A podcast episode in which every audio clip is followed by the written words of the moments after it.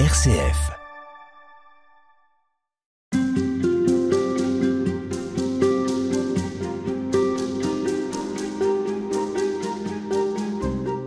Valérie Régnier, je rappelle que vous êtes responsable de la communauté Sant'Egidio en France, une communauté qui a vu le jour euh, en Italie à la fin des années 60 dans une période très troublée et dont nous avons rappelé les trois piliers principaux que sont la prière, l'attention aux pauvres et le travail en faveur de la paix, l'engagement en faveur de la paix.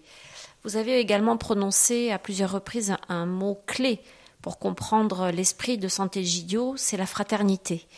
La fraternité, euh, eh bien, on, l'a inscrite au fronton des mairies en France, hein, euh, aux côtés des deux autres principes que sont l'égalité et la liberté, pour des chrétiens et pour les personnes engagées au sein de la communauté Santé Gidio.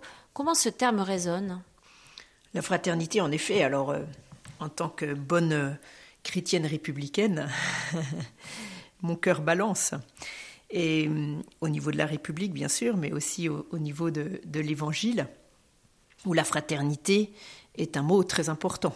Donc pas écrit dans la Bible forcément, mais la fraternité, c'est le fait d'être frère. On parle Ouais. aujourd'hui de sororité aussi, mais on se comprend à travers le la parole fraternité. Le mot frère, par contre, apparaît de- à de très nombreuses reprises. Jésus interpelle beaucoup ceux qui l'entourent en les appelant frères. Exactement. Donc dans ce sens-là, le mot fraternité a toute sa place dans l'Évangile, même s'il arrivait plus tard. Et, et donc oui, c'est un terme, c'est un mot très très important puisque c'est le fait d'être frère et sœur, de vivre frère et sœur. C'est un peu la vocation du chrétien quand même. Mais qu'est-ce qui fait de nous des frères et sœurs? Déjà, euh, de prier ensemble. Le fait d'être les uns à côté des autres et de prier pour la paix, par exemple, c'est être frère et sœur. On a le même rêve, qui est le rêve de la paix. Être frère et sœur, c'est le rêve de la fraternité. C'est rêver ensemble le fait que, par exemple, la paix est possible. Imaginez. C'est un père commun aussi. Oui, tout à fait. Nous avons le même père. Exactement. Oui, alors spirituellement, c'est aussi, en effet, se réunir au nom d'une même, euh, au nom d'un même père, complètement. Donc c'est ça, c'est c'est une vocation. Enfin, c'est euh, c'est vraiment inhérent au à la chrétienne, au chrétien que je suis. La fraternité, dans ce sens-là, être frère et sœur.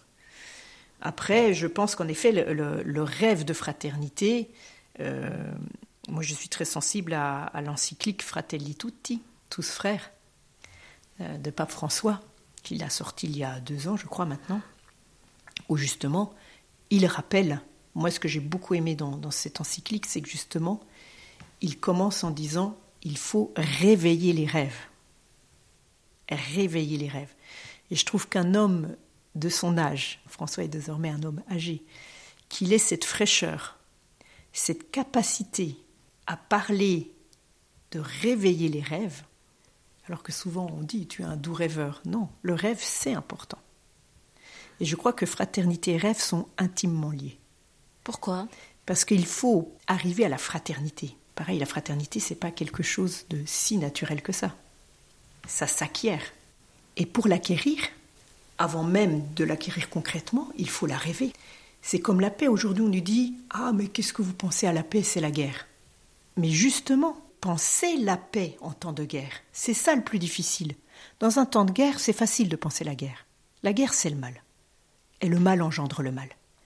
Les vrais visionnaires, c'est ceux qui pensent à la paix en temps de guerre et qui disent c'est possible, Qui y croit encore qui imaginent, qui se projettent et qui ont la vision que la paix peut arriver. Et ça, c'est hyper compliqué. Mais c'est comme ça qu'on arrive à la paix. C'est la même chose pour la fraternité. Projeter quelque chose qui devrait arriver, qui doit arriver. Être frère et sœur, c'est ça. Fratelli tutti, c'est tous frères. Tous. Sans condition.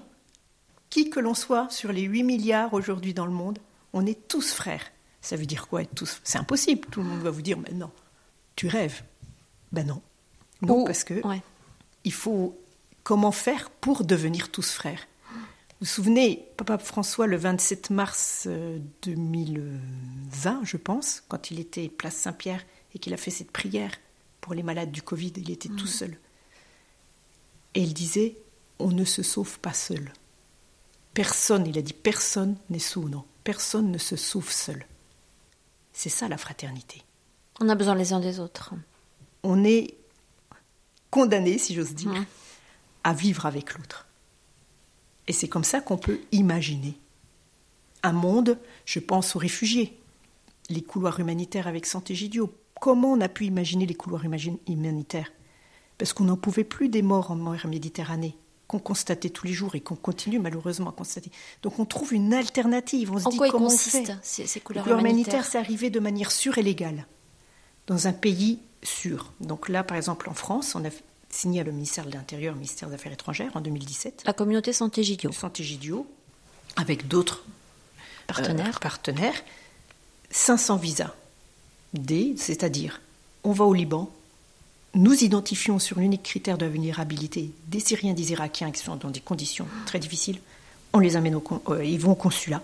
Au consulat, le consulat étudie leurs requêtes ils obtiennent ensuite ou non le visa D. S'ils ont visa D, ils voyagent avec Air France.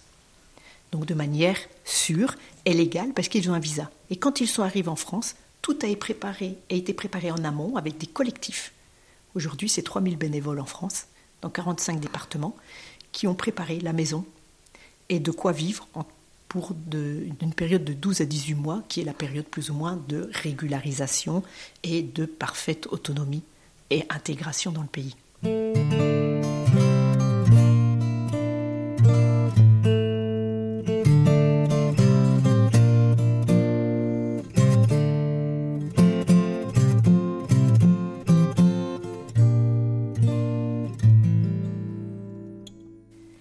communauté Santé Gidio s'est engagée dans ce processus et dans la mise en place de ces couloirs humanitaires au nom de la fraternité? Oui, complètement, au nom de la paix de la fraternité. C'est-à-dire, on a essayé en Syrie, quand, euh, la guerre a éclaté en Syrie, on a essayé, on a fait une plateforme pour la paix à Rome. La guerre a éclaté en février, en juillet, on était autour de la table à Rome. En septembre, la plupart des rebelles étaient armés. C'est plus difficile de parler avec des gens armés que non armés. Donc, on a failli de ce côté-là, on n'a pas réussi. On convoit les réfugiés quitter leur pays de fait et se noyer dans la mer Méditerranée. Et là, on dit non, il faut trouver une solution. Vous voyez, donc, donc on a imaginé. Et ce qui est très beau, c'est qu'on l'a imaginé, qu'on l'a proposé à des gouvernements, et ils ont dit oui. Et ça marche.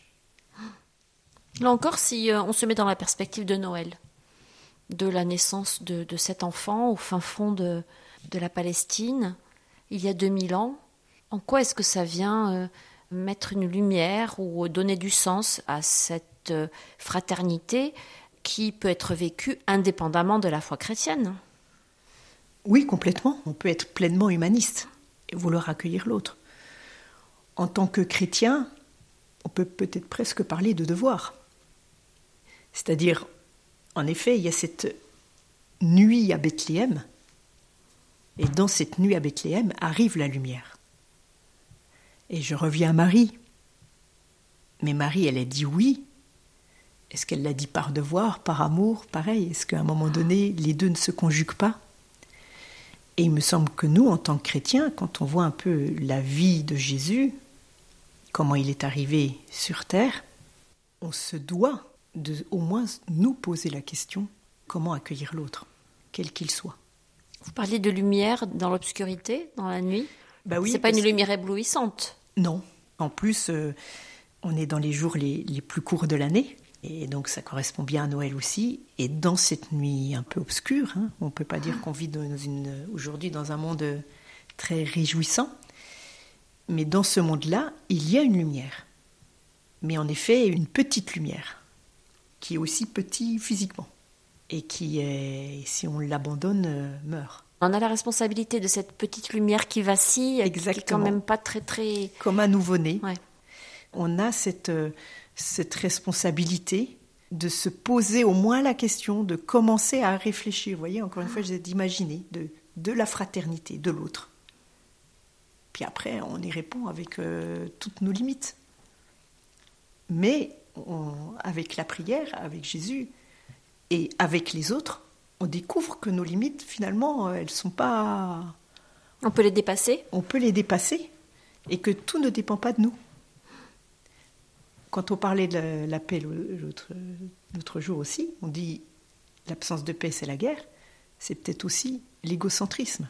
C'est-à-dire parfois, on pense que tout tient de nous, ou qu'on est responsable de tout, et que comme si on était la centrale électrique, mhm. et que si elle s'éteint, euh, tout s'éteint. Enfin, tout est fini. Non.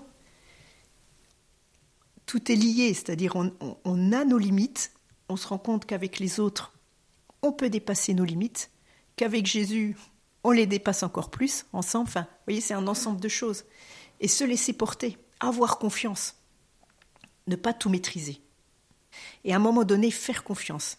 C'est lui faire confiance, c'est lui demander des choses. Il va travailler pour que ça arrive. Mais on va le travailler ensemble. Mais il faut l'accueillir pour ça. Pour ça, il faut déjà commencer, avant tout en effet, par dire oui, comme a dit Marie oui. Donc c'est de l'espace et du temps dans notre vie pour Jésus. À demain pour conclure. À demain. Merci Valérie.